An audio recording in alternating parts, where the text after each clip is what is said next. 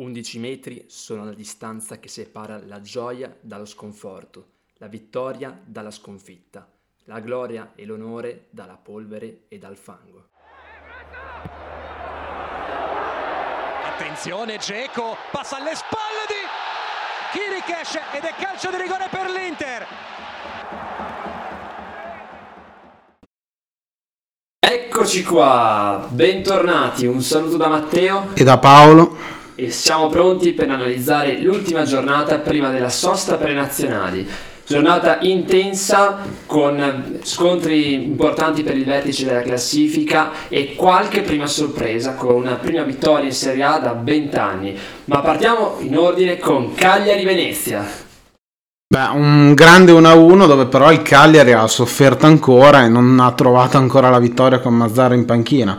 Ora eh, il Cagliari è relegato all'ultimo posto, addirittura superato dallo Spezia, che è uscito sconfitto e superato soprattutto dalla Salernitana che hai citato prima con la prima vittoria un Cagliari con molte difficoltà, è passato sì in vantaggio, ma poi le occasioni sono state solo da parte del Venezia. Che con uh, Jonsen, gran bel giocatore, uh, ha trovato il palo purtroppo che gli ha negato il gol e poi primo gol in Serie A uh, quasi allo scadere di Busio, italo-americano. Idolo di Paolo. Idolo, di, idolo, mio, un bel giocatore, 19 anni e va a segno. Diciamo che è un gol che premia il Venezia con un pareggio, ma forse il Venezia addirittura meritava qualcosa in più.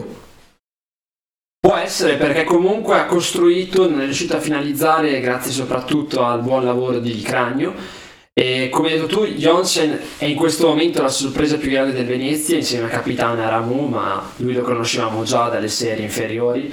E che dire, è una squadra combattiva costruita sulla duttilità dei suoi giocatori, il, dimostra il fatto che Ampadu, centrale di difesa nel Galles e in Premier League qui in Italia stia giocando praticamente da mezzala, è una squadra che come hai detto tu si adatta molto bene all'avversario, ci mette il cuore e, e, il Cagliari però non si può vedere. Adesso senza nulla togliere all'operato di Mazzarri che comunque è arrivato a stagione in corsa, squadra totalmente da rimaneggiare.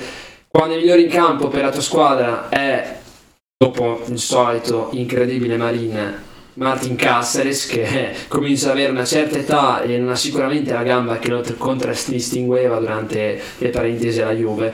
Qualcosa vorrà dire. Migliore in campo secondo me aveva di tutto Marin da cui è nato il primo gol e un paio di azioni. Impalpabile Joao Pedro bisogna dirlo eh, non è questo Joao Pedro che avevamo visto a inizio stagione serve urgentemente per la squadra cagliaritana ritrovare il proprio capitano e adesso le prospettive si fanno buie. Io penso che però da qui a fine anno, da una rosa come questa, ricordiamo che comunque Keita è andato a segno ma al di là di quello non ha avuto grandi palloni disponibili e non ha giocato benissimo. Io mi aspetto comunque una salvezza soffertissima, ma che debba arrivare perché è l'obiettivo minimo per una squadra che comunque ha un blasone, una storia e una rosa importanti. Cagliari che deve ancora raggiungere la prima vittoria in Serie A e Mazzarri non è riuscito ancora a dare la svolta se non in un grandissimo pareggio a Roma contro la Lazio, ma per il resto gli altri risultati sono stati piuttosto deludenti e la vittoria ancora manca, come detto. Cosa manca a questo Cagliari a questo punto? Perché Marin è un gran giocatore, le gioca quasi tutte bene, forse sempre il migliore in campo. Joao Pedro quando non c'è la squadra segna poco, c'è Keita Balde che si è sbloccato ancora una volta, però manca qualcosa.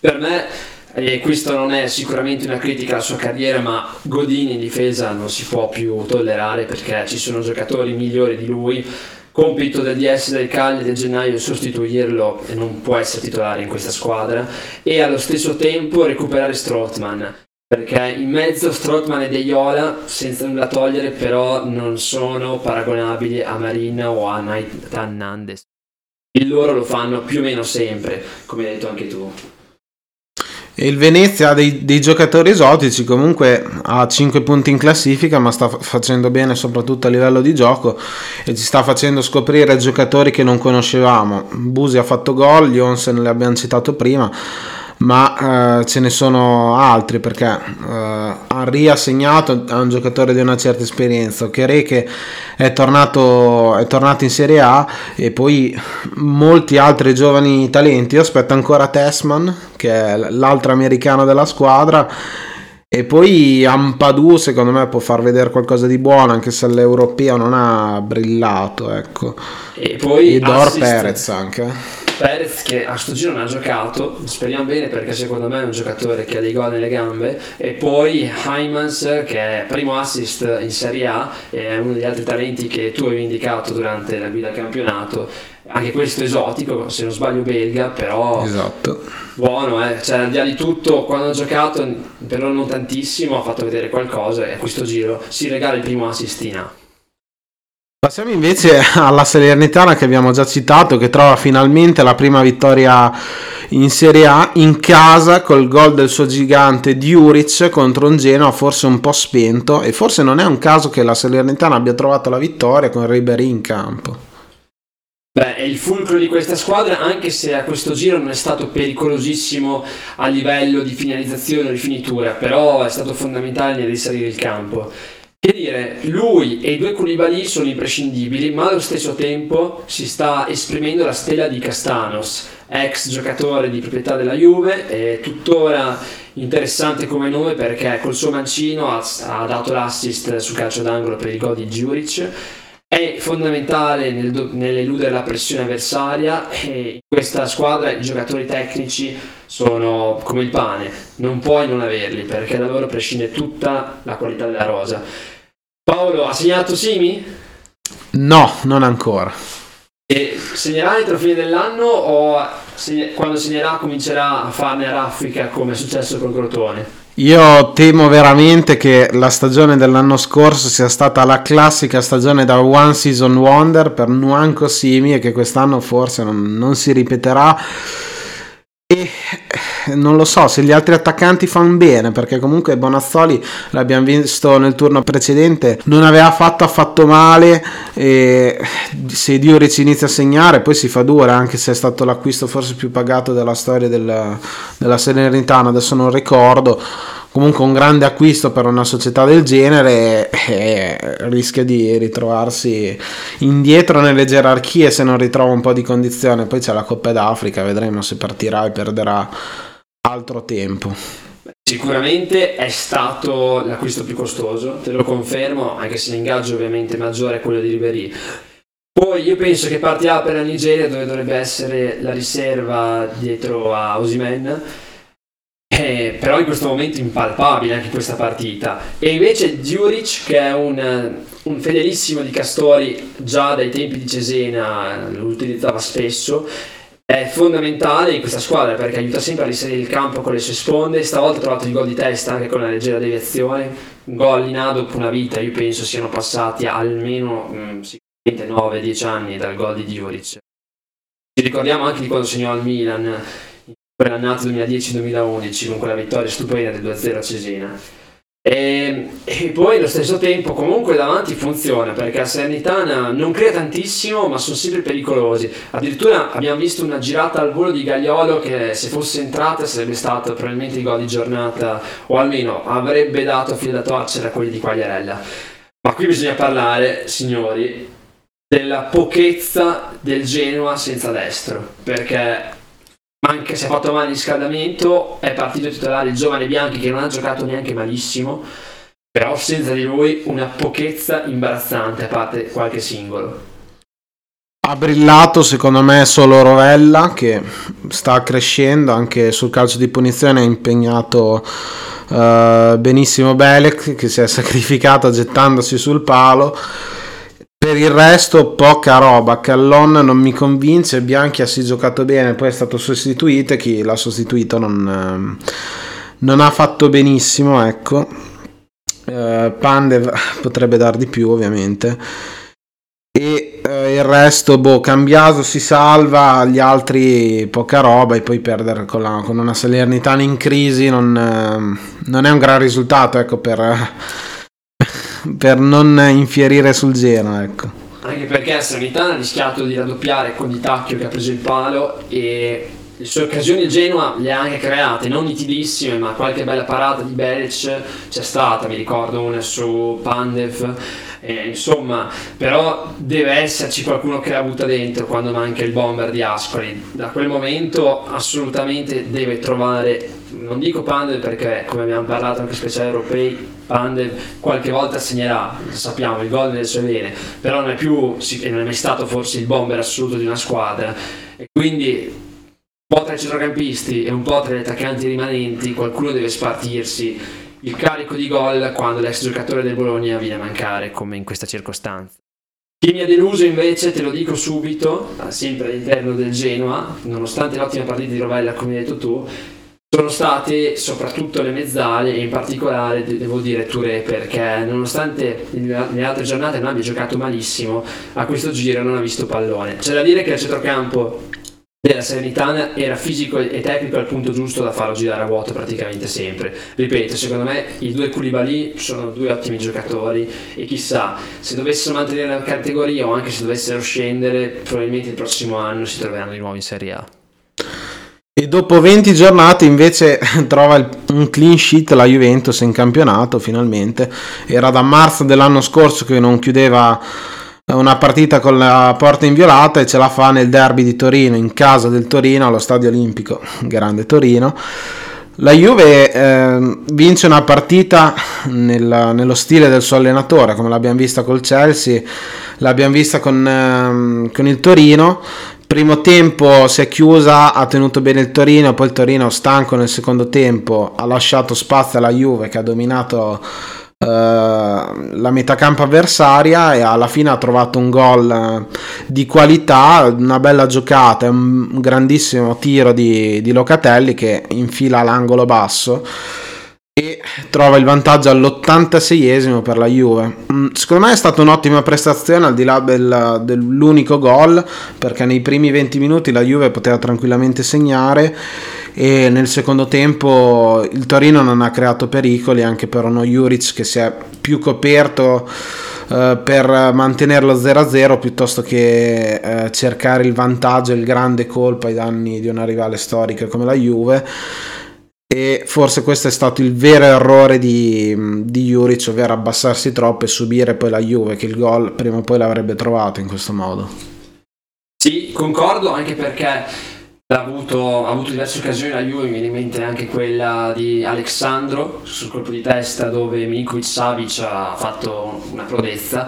Ci sono state almeno tre parate importanti del portierone, fratello del centrocampista della Lazio e devo dirti che secondo me la Juve, come hai detto te, non è ancora bella, ma sicuramente è tornata cinica. E questo è importante in una squadra di Allegri. Si concede poco, si fanno bastare le occasioni che ci sono, anche se appunto a questo giro, ok, solo un gol, però senza Milinkovic Savic eh, almeno un paio sarebbe entrate, nonostante io non sia un gran fan del portiere serbo. E che dire, Locatelli migliore in campo, così come Chiesa secondo me, e questa non è una novità per nessuno dei due. Secondo gol consecutivo, e questo bellissimo con un colpo da biliardo. E sappiamo che un centrocampista così tecnico c'è da aspettarselo. Poco prima aveva avuto un'altra occasione in cui la palla era finta alta di pochissimo. Cosa manca alla Juve per essere al livello magari delle prime là davanti? Beh, ovviamente la continuità che sta ritrovando in questo periodo. Il, eh, ha ritrovato la difesa chiusa e questo è fondamentale. L'unica cosa, secondo me, e lo vedremo nelle, nei big match che saranno ad affrontare, la capacità di uccidere la partita. Col De Torino si è vista abbastanza, soprattutto nel secondo tempo. Nel primo ha lasciato giocare un po' di più la squadra di Juric, che comunque, al di là di tutto, ha giocato bene, ma non è mai stata e nel, nelle prossime partite ci vorrà quel minimo di palleggio di possesso in più soprattutto quando si, sarà in vantaggio di 1-2 gol per addormentare la partita. Lì fondamentale io penso sarà il recupero di un'arma per un palleggiatore in grado di aiutare Locatelli e nascondere un po' la sfera quando ci sarà da difendersi con, tenendo la palla appunto non sempre posizionalmente perché nonostante sia uno dei grandi pregi della squadra di Allegri ancora certi giocatori qualche volta sbagliano a posizione McKenny che non è abituato a questo tipo di Ecco, secondo me da questo punto di vista il recupero di Arthur potrebbe dare qualcosa in più al centrocampo, soprattutto a livello di palleggio. Sappiamo benissimo che Arthur da regista non fa bene, ma da mezzala secondo me può dare ritmo, magari velocizzando un po' il possesso, visto che qualche tocco di troppo ce l'ha ancora. L'abbiamo visto l'anno scorso e con Locatelli in mezzo al campo, il centrocampo ha trovato quel qualcosa in più che è mancato però manca ancora qualcosa perché Rabiot non, non, mi convince fino alla fine. Ha sì gli strappi ma poi perde palle clamorose sbaglia i passaggi decisivi anche col Chelsea l'abbiamo visto McKenny sembra quasi un corpo estraneo a questa squadra ultimamente l'anno scorso è stato decisivo forse il migliore del centrocampo anzi quasi sicuramente nella stagione scorsa mentre quest'anno Allegri l'ha chiamata a fare i 10 gol stagionali, ma eh, per ora sta trovando anche poco il campo. È partito da titolare, ma in quelle scorse non si è visto e non ha giocato benissimo. Ken, a parte la prima occasione, è un altro che non ha fatto benissimo, non l'ho visto ancora in forma, inserito a pieno nella squadra. Uh, per ora Morata gli è superiore, ma io credo che Ken alla fine riuscirà a contendere il posto all'attaccante spagnolo. Attaccante spagnolo che si deve cercare una riconferma per, anche per l'anno prossimo, visto che ci sarà il riscatto. Vedremo se ci sarà il riscatto uh, della Juve. Uh, verso l'Atletico Madrid ecco ci sono 35 milioni da pagare vedremo visto che si sta parlando anche di Dusan Vlaovic. In difesa sempre bene Delict, che a me piace tantissimo, e Alexandro sembra essersi ritrovato dopo 4-5 stagioni, veramente no. Concordo, e una nota di merito, questa bisogna proprio dirlo, a Caio Jorge che è entrato in partita e il buon Caio non ha giocato malissimo, anzi ha mandato in porta i suoi compagni un paio di volte, ha verticalizzato, un centravanti sicuramente prestante fisicamente, ma allo stesso tempo è capace di verticalizzare, cosa che nella Juve ovviamente mancava perché dal momento che Dybala è fuori, in avanti sono pochi i giocatori che sanno darti la palla in verticale e Caio potrebbe essere uno di questi. Chissà, magari da qui a fine stagione non dico che potrebbe diventare titolare perché comunque penso che Morata e Ken qualche numero in più l'avranno, però potrebbe ritagliarci più spazio del previsto. Beh, un ottimo inizio, un ottimo prospetto. Mentre nel Torino ho visto benissimo Singo che ha dominato la fascia, mi è piaciuto tanto e anche Pobega non ha fatto male. Passiamo invece alla partita della squadra campione d'Italia. Un Inter che è andata molto in difficoltà sotto i colpi di un Sassuolo, Dionisi che l'aveva preparata bene, ma che purtroppo, come spesso succede, nel secondo tempo ha subito la rimonta nell'azzurra. Va detto che l'Inter è stata sicuramente mh, aiutata da diversi episodi. L'entrata di Geco è stata fondamentale per aver trovato il gol, centravanti vero su un cross in cui probabilmente tra gli avanti di, di Mister Inzaghi solo Lautaro sarebbe riuscito a intercettare. E invece il bosniaco non solo ha intercettata ma è riuscita a metterla dentro con apparente tranquillità. E poi si è conquistato il rigore che Martinez non ha trasformato, ha trasformato tranquillamente senza troppi particolari problemi. Cosa dire però mh, al di là di tutto della prestazione dei nerazzurri? E qui apro un piccolo incipit. Nel primo tempo hanno sofferto, ci sta, perché comunque l'Inter gioca ogni tre giorni, come diverse altre squadre italiane. La cosa che a me non ha convinto a questo giro è stato il palleggio e in particolare Cialanoglu, che è un giocatore sicuramente fondamentale, importante per mister Inzaghi, ma che a questo giro non ha reso, non ha verticalizzato, è stato molto impreciso e soprattutto è rimasto abbastanza in balia di un Maxime Lopez che nel secondo tempo è calato, ma nel primo ha fatto più o meno quello che voleva, così come un Boga che ha messo da solo in difficoltà la difesa interista, puntando e saltando spesso Skriniar e in un paio di circostanze anche De Frey. Sì, Cialanoglu non mi ha convinto, infatti poi è stato sostituito da Inzaghi. Una partita, come hai detto te, segnata da, dagli episodi, inutile parlare di arbitraggi, mm, l'abbiamo visto tutti, manca un rosso ad Andanovic e il rigore eh, che poi ha portato in vantaggio l'Inter è molto dubbio Sassuolo comunque ha fatto una buona prestazione e l'Inter sta un po' calando, eh. forse la, so- la, sosta nazionale può far bene alla squadra di Inzaghi. molti giocatori saranno impegnati con le nazionali, ma magari staccare un attimo eh, ti fa bene, soprattutto a livello mentale. Geco eh, si sta riprendendo dopo due stagioni un po' negative, soprattutto l'ultima, sta trovando anche molti gol, mi sta stupendo personalmente perché andando avanti così si può giocare anche la classifica marcatori e eh, sta tenendo livelli di medie pazzesche visto che non sempre parte titolare però quando entra poi segna decisivo infatti era anche tra i quattro nostri candidati per la MVP non che sia il premio da pallone d'oro ma ecco eh, ne stiamo riconoscendo anche noi il merito come tutti gli altri ovviamente. E non ci si aspettava un geco così ultimi anni le medie statistiche erano state impietose col centravanti bosniaco, di solito molto poco freddo sotto porta, anche quest'anno qualche gol ha sbagliato, ma per ora è andato praticamente sempre a segno tutto ciò è incredibile considerando che molti lo davano finito e non lo consideravano il rimpiazzo adatto per Lukaku. Il campionato è lunghissimo, eh, quindi da qui alla fine potrebbe anche segnare in tutte le partite come non segnare più. Però nel frattempo Centravanti vero, nulla da dire. E l'altra cosa importante, si è abbassato lui quando è uscito Cianoglu e ha cucito il gioco come, e questo bisogna riconoscerlo, ha sempre fatto in questi anni, anche a Roma, anche quando magari l'ultimo anno soprattutto penso, non segnava, però il fatto che sia un regista offensivo questo nulla lo toglie ed è sempre stato così, quindi una nota di applauso perché quest'anno ha trovato anche continuità sotto porta.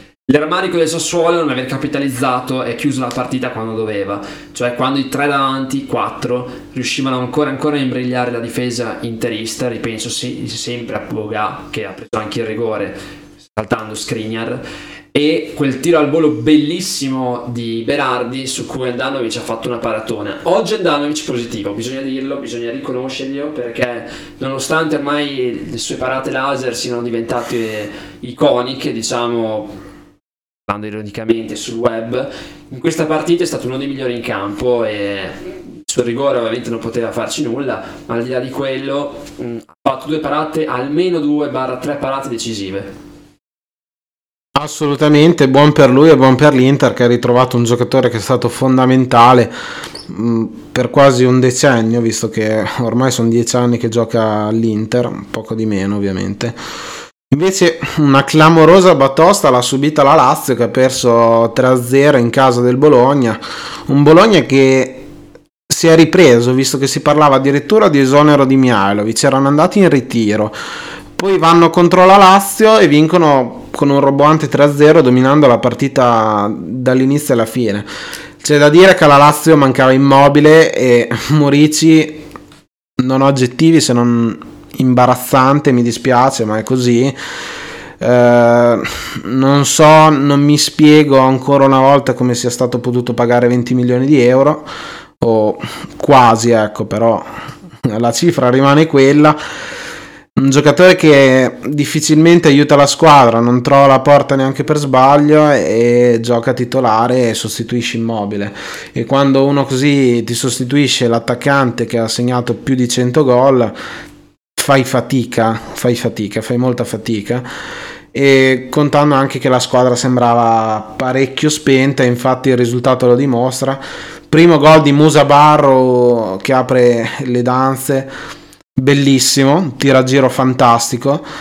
Uh, il difensore belga, se non sbaglio, Tiate, uh, trova il 2-0 su calcio d'angolo, anche lì la difesa della Lazio è un po' addormentata e Iki su una papera di Reina, che qui mi stupisce perché Reina, eh, portiere esperto, va verso la quarantina, però non è che ci abbia abituato a questi, questi scivoloni, ecco, e trova il secondo gol in Serie A, Aaron Iki, tutti e due segnati in questa stagione.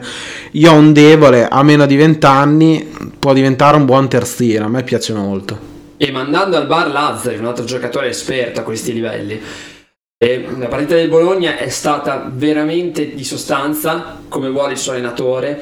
Si vede che il ritiro ha fatto bene, quindi magari per le prossime partite di solito il ritiro è in forma punitiva, no? Però chissà, magari sfruttandolo un po' di più e non solo quando si incappa in una serie di risultati negativi, si può costruirci qualcosa, perché no? Per quanto i giocatori magari non siano contenti.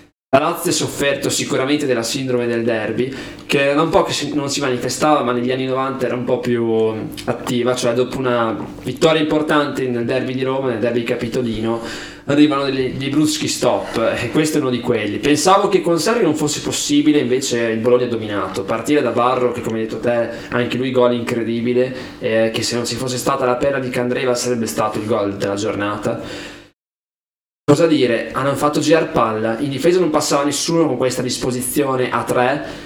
Diate, come hai detto tu, il belga è forte. Io non l'avevo ancora visto bene al di là del gol contro l'Inter, e invece ho giocato bene. Il gol lì è una papera sia da difesa che dello stesso Reina che poteva anche provare l'uscita, almeno a bozzarla, invece non ci ha neanche pensato in mezzo Dominguez e Svanberg finalmente entrambi ampiamente sufficienti hanno interdetto hanno reimpostato bisogna sottolineare, come hai detto tu, la spinta di Ike e De Silvestri. Lolo De Silvestri la stiene nell'anima, ma che ha dato tutto contro la sua ex squadra, così come Mikhailovic in panchina.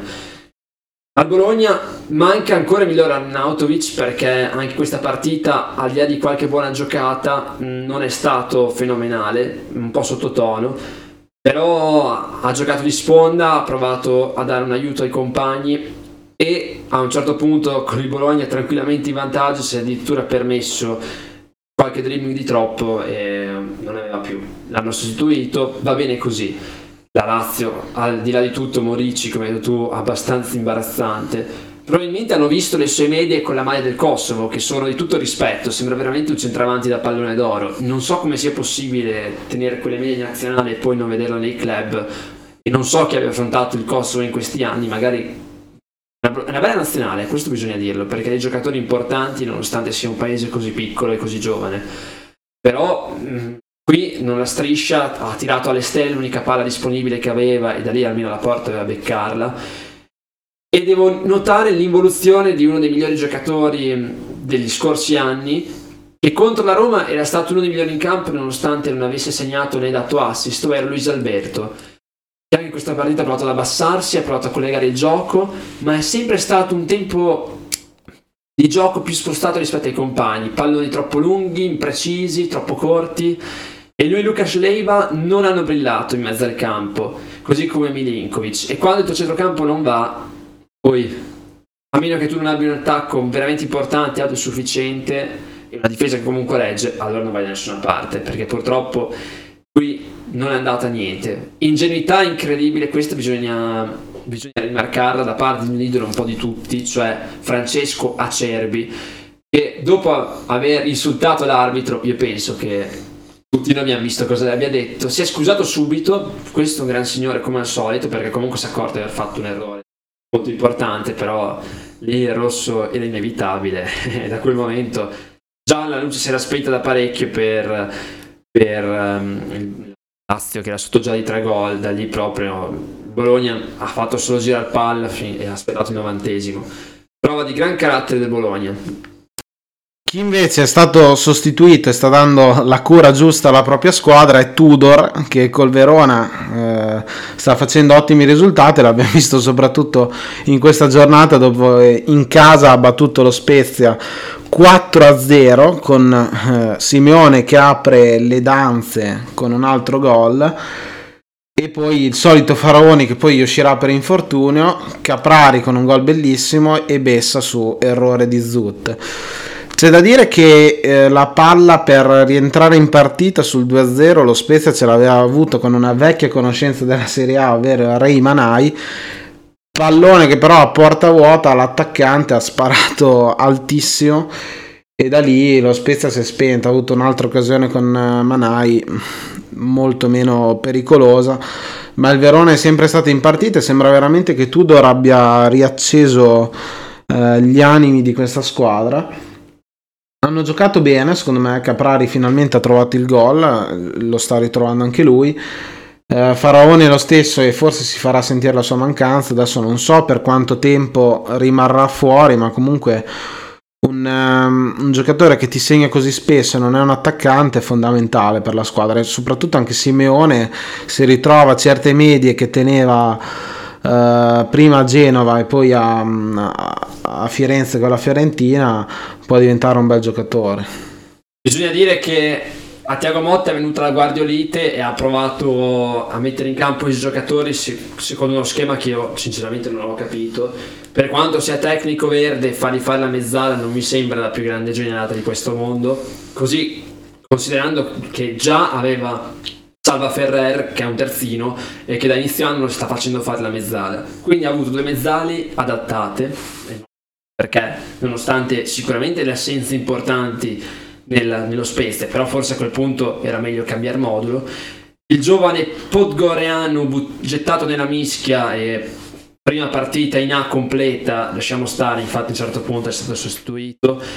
È un disastro in difesa dove Amian, Nicolau e Istov non ne hanno vista una che dire, zero filtro a centrocampo, in difesa non, non, non, è che non facessero passi agli avversari, proprio non ci provavano nemmeno. E da lì in avanti è stata una passeggiata, veramente un Verone assuntuoso che si è anche un po' specchiato, forse poteva farne anche di più e concedere un po' meno al di là del risultato, 4-0 ma come hai detto tu Manai ha avuto un'occasione gigantesca sbagliare, considerando che già la prima parata forse doveva fare gol e invece Montipoli l'ha lasciata lì e lui l'ha tirata alle stelle. Con un'altra occasione a partita già chiusa di Strelic gigantesca e anche lì palla alle stelle. Lì ragazzi dai, bisogna segnare, soprattutto se sei in A, poi magari la perdi 4-1, 4-2 per carità, però almeno buttarla dentro. E invece date sicuramente le numerose assenze, poco poco poco poco Spezia entrato un Zola io pensavo che qualcosa potesse cambiare almeno dico segnare un gol e invece non l'ha vista. Totalmente fuori condizione non è il giocatore che ci aveva stupito l'anno scorso. Campionato ancora lungo ma io continuo a pensare che lo Spezia non arriverà Bastoni che è stato uno dei migliori in campo in tutte le partite e anche in questa l'aveva fatto malissimo. Si è fatta prendere dalla foga espulso dopo uno scontro con Ilic e la prossima non ci sarà. Tutto ciò è veramente un male per una squadra comunque interessante come lo Spezia che quel poco che ha cerca sempre di metterlo in campo. Verona arrembante. A me è piaciuto tantissimo perché capacità di palleggio con Bessa che è andato a fare la mezzala così come ha fatto qualche, qualche tempo fa con il Genoa.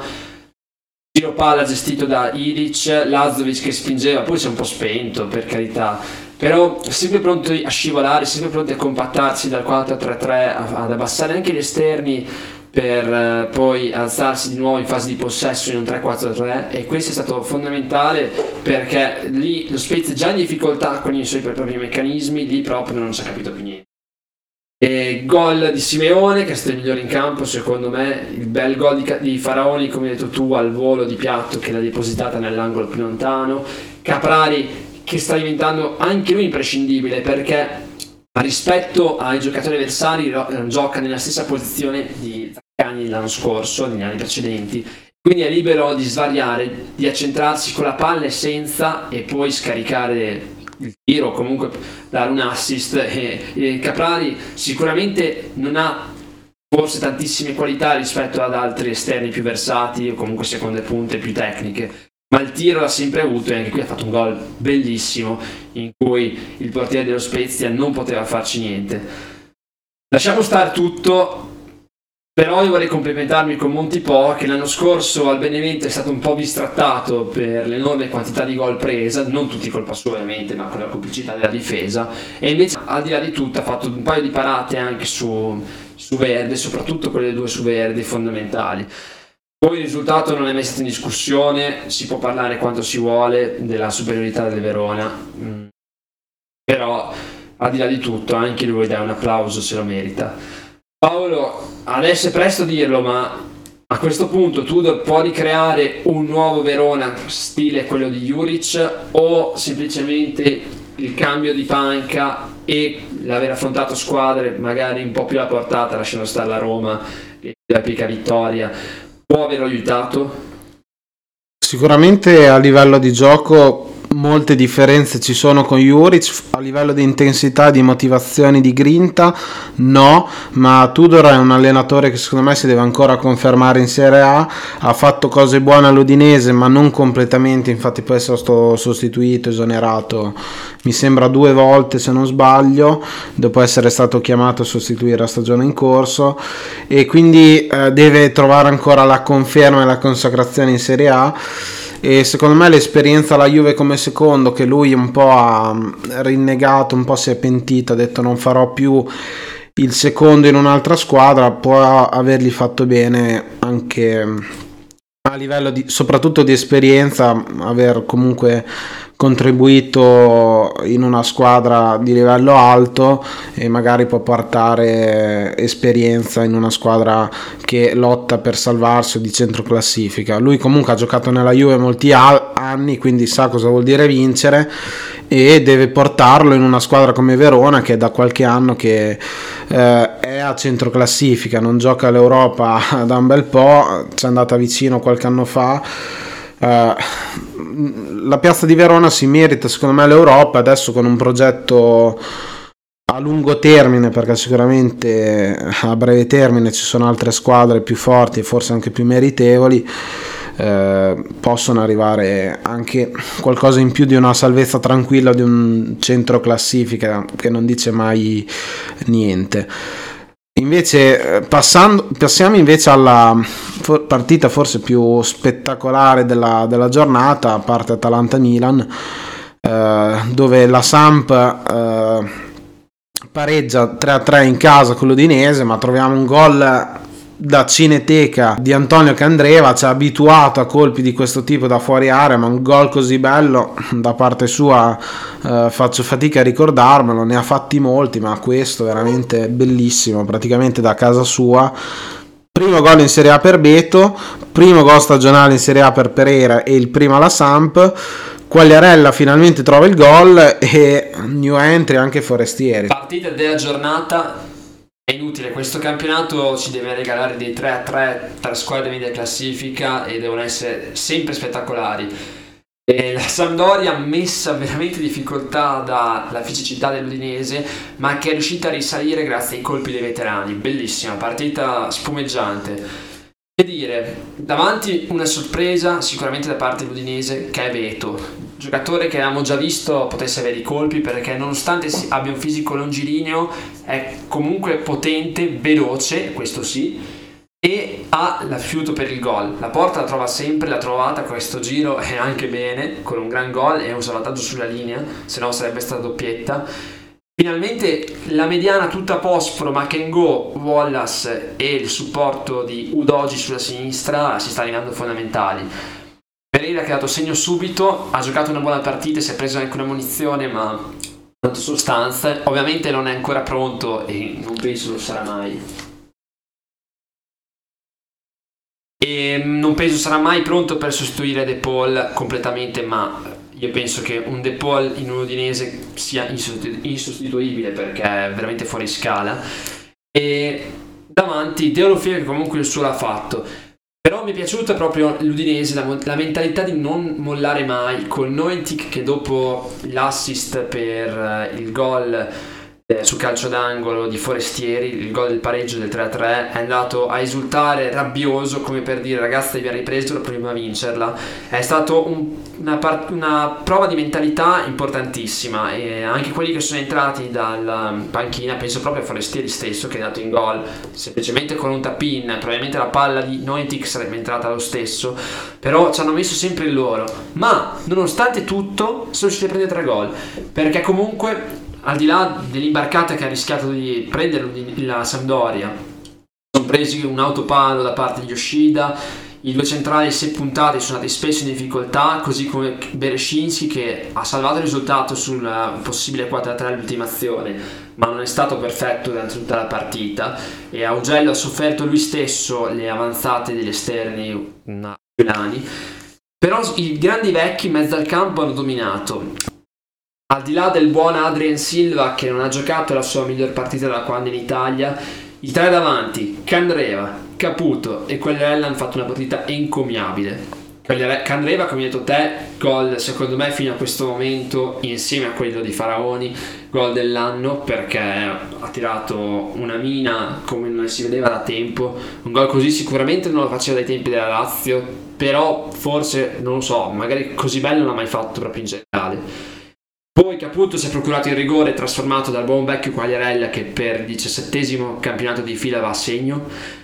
E eh, come che dire, alla fine della fiera l'autogol procurato da, mm, da Larsen, segnato da Larsen, da Stricker Larsen, è derivante ancora una bella azione con una palla messa in mezzo da, dal, buon, um, buon Berescinski e su cui Candreva ha preso la traversa, aveva spaccata. E poi su un rimpallo incredibile, anomalo, il pallone è schizzato addosso al buon Larsen che di solito è sempre ben attento in fase difensiva, ma qui si è trovato addosso con, e con una violenza tale che appena toccandolo gli è partito verso la porta. E il buon Silvestri non è riuscito a salvarla.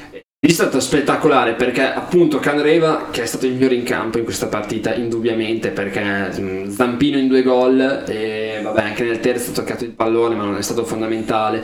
Però due gol in questo protagonista mandato sempre segnali di positività a destra e non ha sofferto troppo la spinta di Udogi che comunque è un ragazzo che ha della gamba insomma ci ha messo sempre del suo ha dato il fosforo giusto e per poco la Samp non la portava a casa invece ha dato il pareggio meritato secondo me dell'Udinese che ha avuto le sue occasioni anche con i difensori che si sono spinti molto in avanti in certi momenti durante la partita Nointic che di solito è un giocatore che sta molto arretrato molto basso e Samir hanno spinto tantissimo. Samir ha anche tirato un paio di bordate su cui Audero ci ha messo il suo con due belle parate.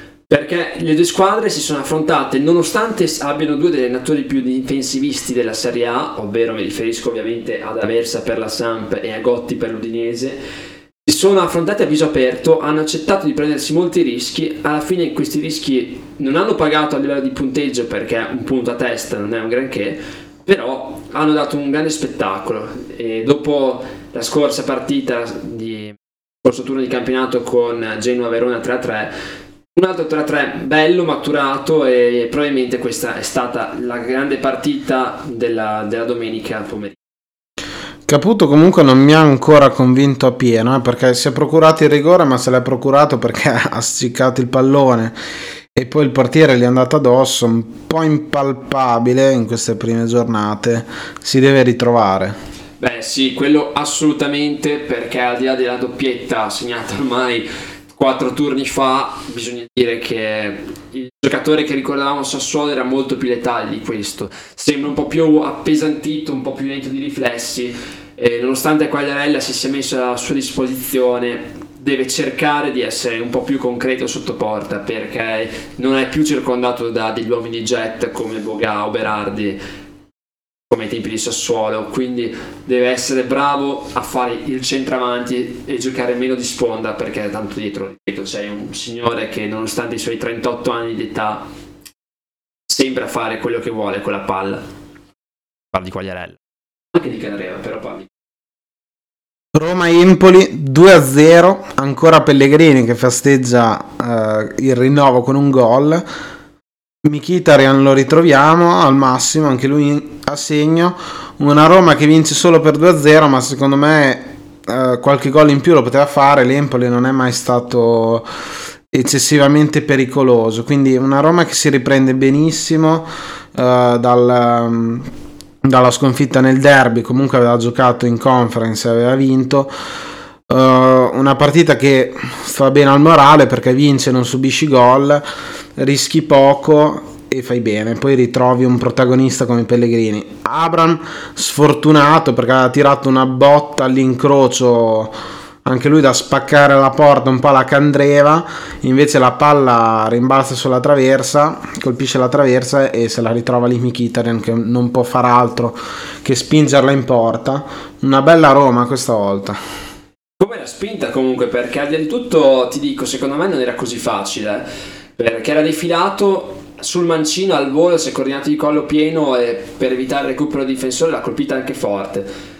Grande Roma, una grande Roma, e Mu non c'è nell'uso sto giro, e c'è da dire che ha ritrovato uno dei giocatori che ha più amato e odiato a Manchester, Smalling, che ha ritrovato la titolarità, probabilmente il migliore in campo in fase difensiva, dominante, nonostante nel primo tempo, prima dell'infortunio, Pinamonti abbia dato una profondità, un senso all'Empoli. Poi da quando si è fatto male il centravanti trentino sono cominciati i dolori, perché a parte un paio di inserimenti di Bandinelli la squadra non ha mai girato. Il quadrilatero magico con Anderson, Ricci e Zurkowski non ha funzionato, nonostante nel secondo tempo il buon Anderson sia stato abbassato, alzato, abbassato, alzato, sempre da trequartista mediano e via andare dal, dal buon Andrezzoli, ma non ha mai trovato la quadra e sono stati dominati dal palleggio Roma e soprattutto dagli strappi, perché ragazzi, quando hai Veretù che ogni volta che avanza saltava secco Ricci semplicemente allungandosela, Zagnolo che quando voleva sgasava e Turkowski e Marchizza sulla fascia non ci hanno mai capito nulla. Mkhitaryan anche un altro che Stojanovic non ha mai toccato. Insomma i talenti individuali della Roma sono fantastici e sanno spazio e tempo per correre sono la fase sono la squadra da transizione che ci aspettavamo da Mu forse adesso qui dico un'eresia ma negli ultimi dieci anni tolto il Real Madrid con cui ha vinto la Liga non ha mai avuto dei giocatori così devastanti negli spazi. Né il Chelsea tolto probabilmente Hazard ma che era bravissimo fenomenale anche nello stretto ma sul lungo così forti fisicamente, atleticamente e ovviamente anche di tecnica non ne ha avuti. E poi c'è in mezzo al campo. L'anno scorso era più Mkhitaryan che scendeva lì che si accentrava per prendere la scena e i gol. Quest'anno invece c'è un capitano romano e romanista come Pellegrini che come hai detto tu festeggia il rinnovo e domina. Gol entrato anche nella palla per Abram dove poi ha segnato Mkhitaryan è imprescindibile. È in questo momento forse il giocatore italiano più in forma in assoluto. E Abram che dire sfortunato perché anche questo giro poteva timbrare e invece penso sia già 5-6 legni in Serie A nelle sue prime 7 partite. E chissà, probabilmente se avesse avuto meno sfortuna in questo momento sarebbe capocannoniere, quasi sicuramente. L'unico che si salva nell'Empoli, lasciamelo dire perché mh, mm, è un giocatore che mi piace, da, da constatare neanche sto giro perché non è mai stato saltato, i gol non sono mai venuti dalla sua parte, è Viti, che comunque è un 2001, ne ha di strada ancora da compiere, eh, però sembra ancora pronto per rimanere in A al di là di quello che succederà durante l'Empoli magari il prossimo anno in qualsiasi caso se l'Empoli sarà in A o in B o non si sa dove speriamo di no io penso che Viti rimarrà in Serie A perché a me è stupito ne sta giocando tutte e raramente sbaglia un pallone eh.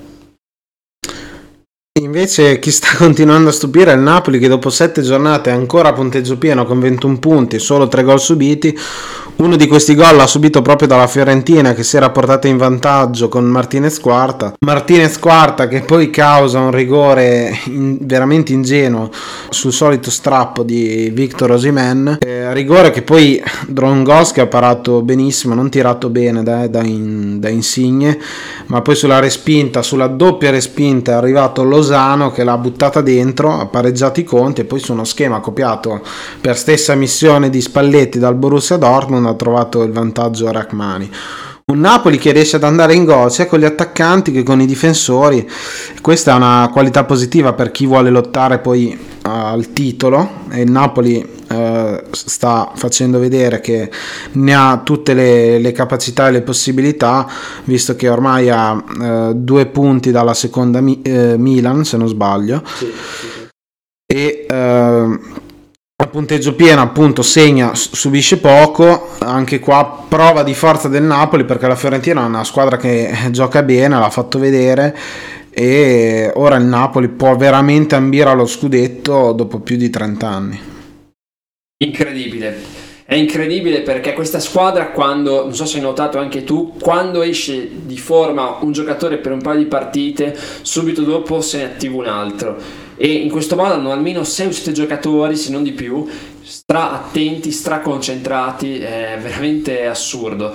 A questo giro ha steccato Fabian Ruiz, bisogna dirlo, è stato sicuramente tra i suoi peggiore, non ha fatto una bruttissima partita, però non ha reso come e non ha dominato come ha fatto negli ultimi match. E si è accesa la stella di Zelinski con quell'assist bellissimo che è ricordato su quello schema di punizione, lui che ha un destro naturale ma sa usare benissimo il mancino che la va a mettere dopo aver finto di allontanarsi dal punto di battuta, il gol di Rahmani che è già il secondo in, in queste sette partite, quindi ormai ha la titolarità addosso dati i problemi fisici di Manolas, non tradisce. E che, che dire, quando hai una squadra che è così in forma, è così consapevole dei propri mezzi, succede di tutto. E questo di tutto si vede benissimo con Koulibaly che è tornato ai livelli di, del tempo di Sarri, cioè ormai tre anni fa, e non ha fatto toccare un pallone a Vlaovic, a parte quello per la sponda in cui Martinez quarta ha segnato con una girata da centravanti.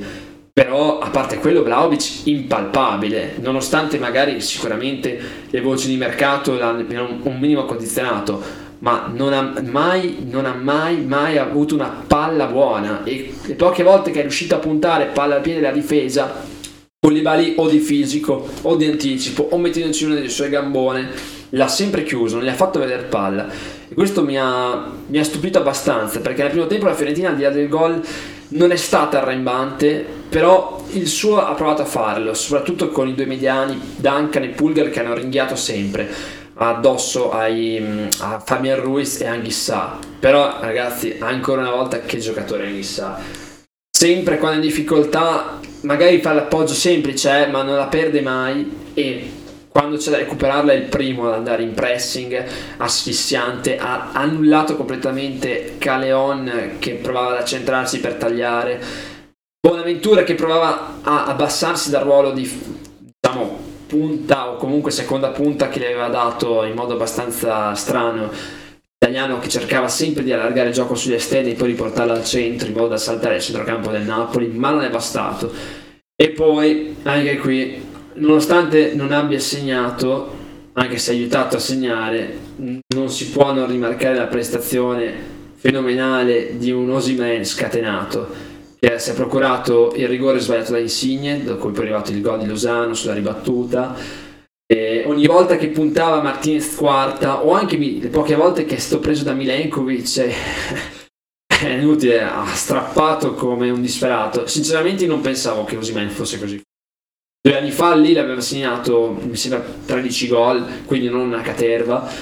Non avevano vinto il titolo che l'hanno vinto l'anno scorso quando lui era già a Napoli è un giocatore da strappi, ma non pensavo potesse essere così continuo in 90 minuti per 7 partite di fila.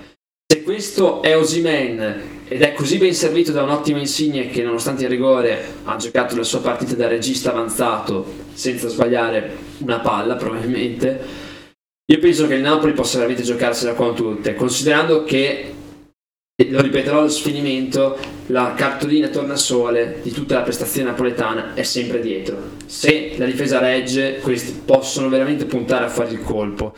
Altrimenti, appena comincerà a steccare, io penso che ci sarà un'evoluzione abbastanza importante e che sarà dura per lo scudetto. Però in questo momento sono imbattibili. Beh, c'è da dire che dietro ha ritrovato un fantastico Kalidou Koulibaly che non vedevamo così in forma almeno da due stagioni e sta ritornando sui livelli che l'avevano fatto Uh, apprezzare in tutta Europa e molte squadre top, tra cui soprattutto il Manchester City, gli avevano messo gli occhi addosso e poi non se ne è fatto nulla. Ma uh, Koulibaly sta diventando veramente un fattore per il Napoli. Non sbaglia una partita, fin qui ha segnato e anche molto per essere un difensore, due o tre gol se non sbaglio ottime prestazioni, ha fatto anche un assist, forse qualcosina in più. Comunque una solidità difensiva dietro che eh, lui dà e trasmette ai compagni che siano Rachmani e Manolas, due giocatori che sicuramente non vengono da stagioni positive.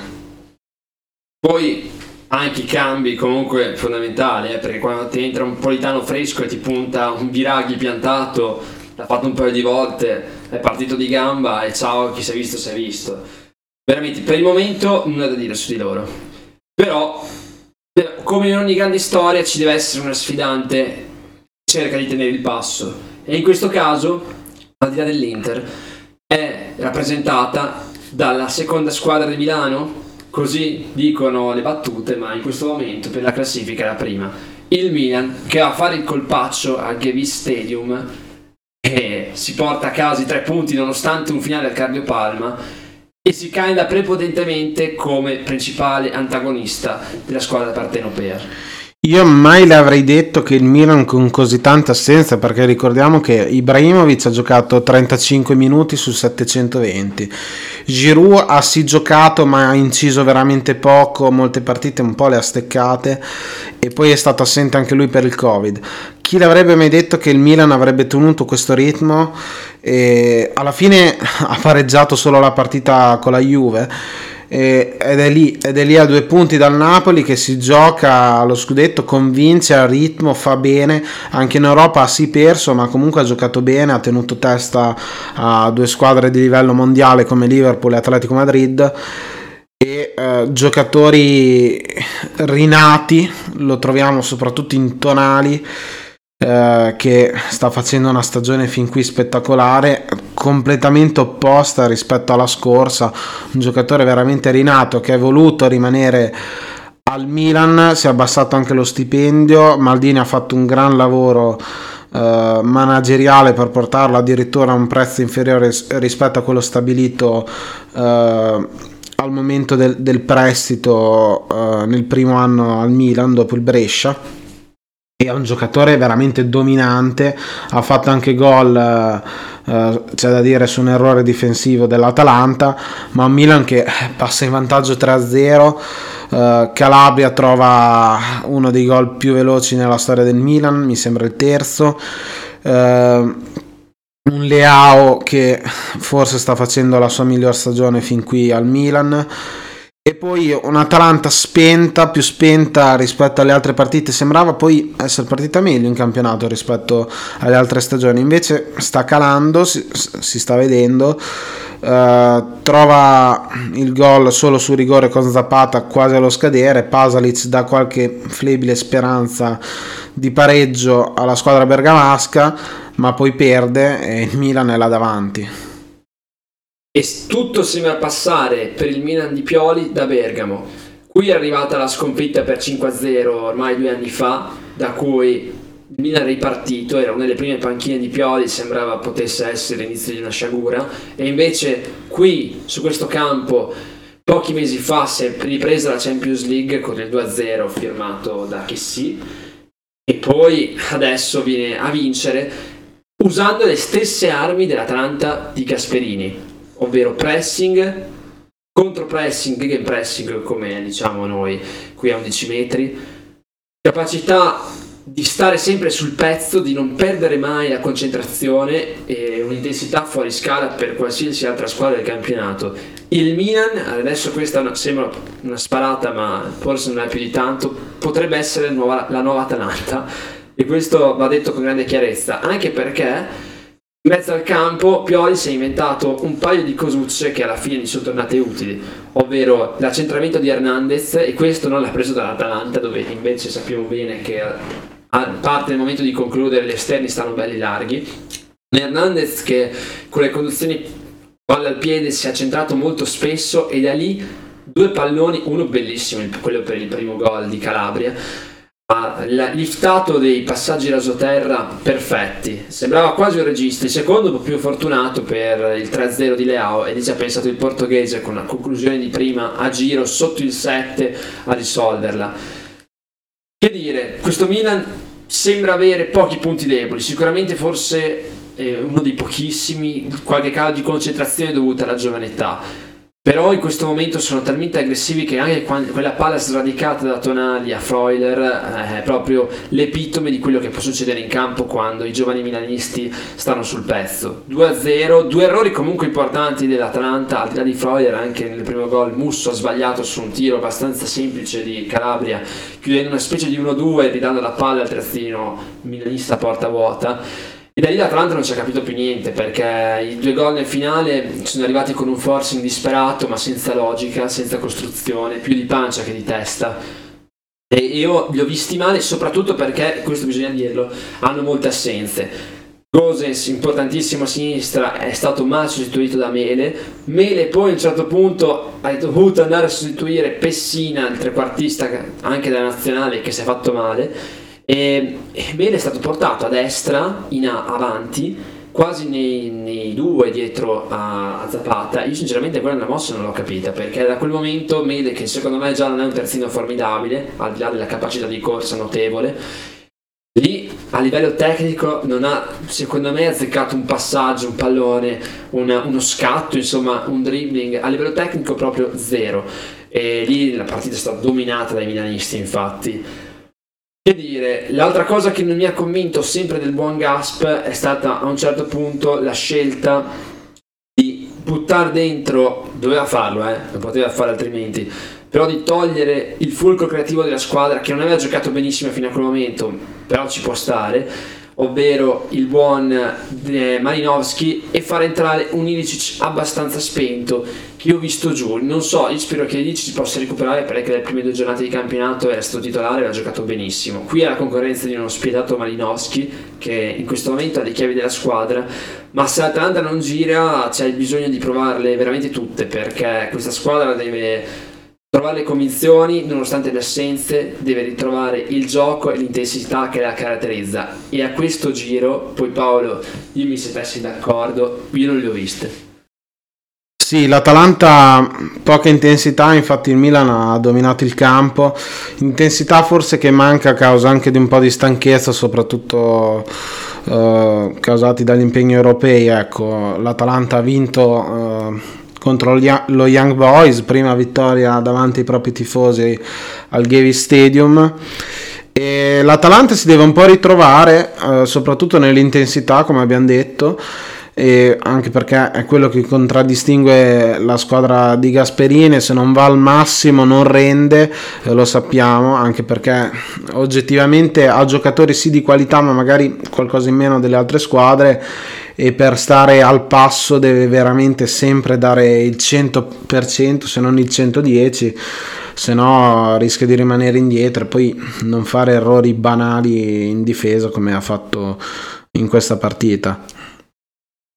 Concordo, io la vedo così, anche se penso che alla fine della fiera l'Atalanta fine, e anche a fine campionato sarà lì a giocarsela almeno per la posizione di Champions. Lo scudetto mi è sempre sembrata una prerogativa troppo alta però per la Champions io penso che riusciranno a rientrare come al solito, eh, spero per loro, sfruttando la, il, lancio, il loro slancio durante la seconda metà di stagione.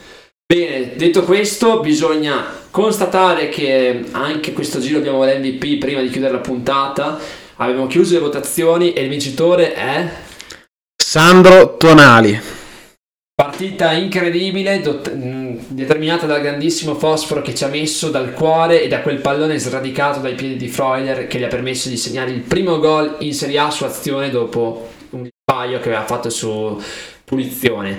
Signori, con questo e con eh, un augurio a Tonali di poter portare di nuovo la nostra Under 21 all'Europeo, ci salutiamo e auguriamo anche l'Italia, speriamo che possa chiudere bene questa Nations League Ancora una volta un saluto da Matteo e da Paolo. E ci vediamo dopo la sosta per le nazionali. Sperando di parlare bene della nazionale, eh? speriamo ancora una volta. Quello stavolta il nostro feticcio potrà bastare, non lo so, vedremo. Ancora un grazie. Alla prossima.